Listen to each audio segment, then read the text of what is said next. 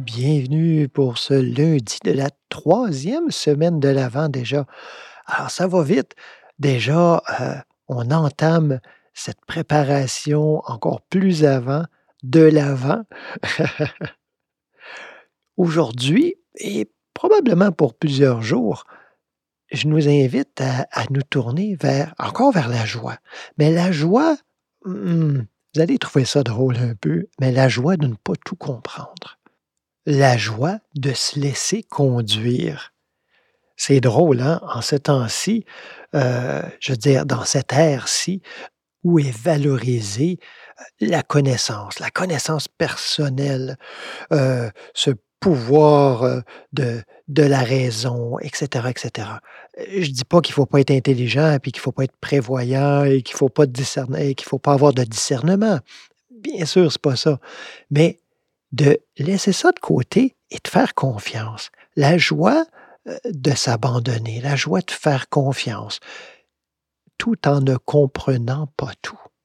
On peut voir aujourd'hui, justement, dans les lectures proposées pour, pour l'avant, un extrait du psaume 25 qui dit Seigneur, enseigne-moi tes voies, fais-moi connaître ta route, dirige-moi par ta vérité, enseigne-moi.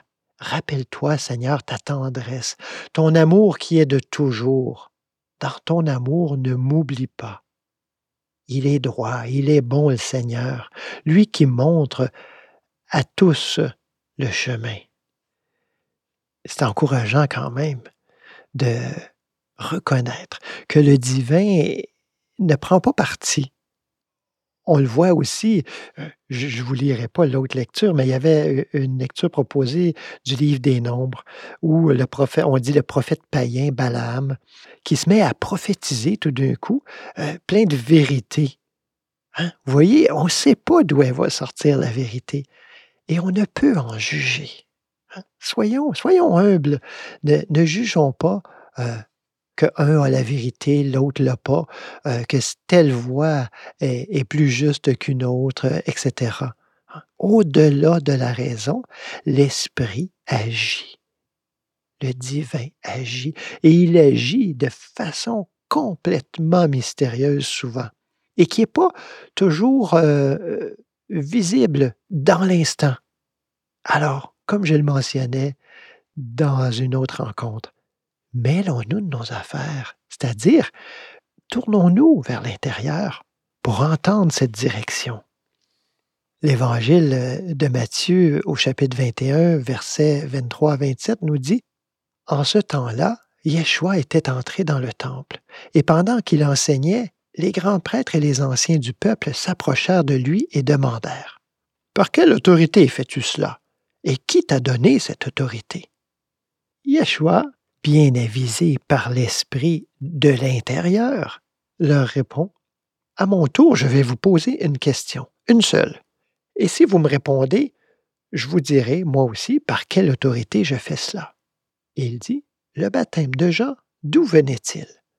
Du ciel ou des hommes Ils faisaient en eux-mêmes ce raisonnement. Si nous disons du ciel, il va nous dire euh, Pourquoi donc n'avez-vous pas cru à sa parole?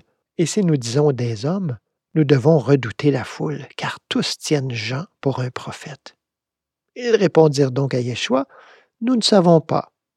Il leur dit à son tour Moi, je ne vous dis pas non plus par quelle autorité je fais cela. Voyez, toujours à se questionner, à savoir ça vient d'où, c'est quoi, c'est pourquoi, c'est ci, c'est ça on, s'enfarge, comme on dit bien euh, ici au Québec, on s'enfarge des fleurs du tapis. Tournons-nous vers l'intérieur, laissons s'écouler le Christ, ce Christ intérieur, cette véritable identité que je suis, que je hais au milieu de vous, de chacun de nous, et laissons-le s'écouler. Et contemplons le résultat, les effets de cet écoulement et laissons-nous émerveiller. C'est ce que je vous propose pour aujourd'hui. Alors, bonne journée, à demain.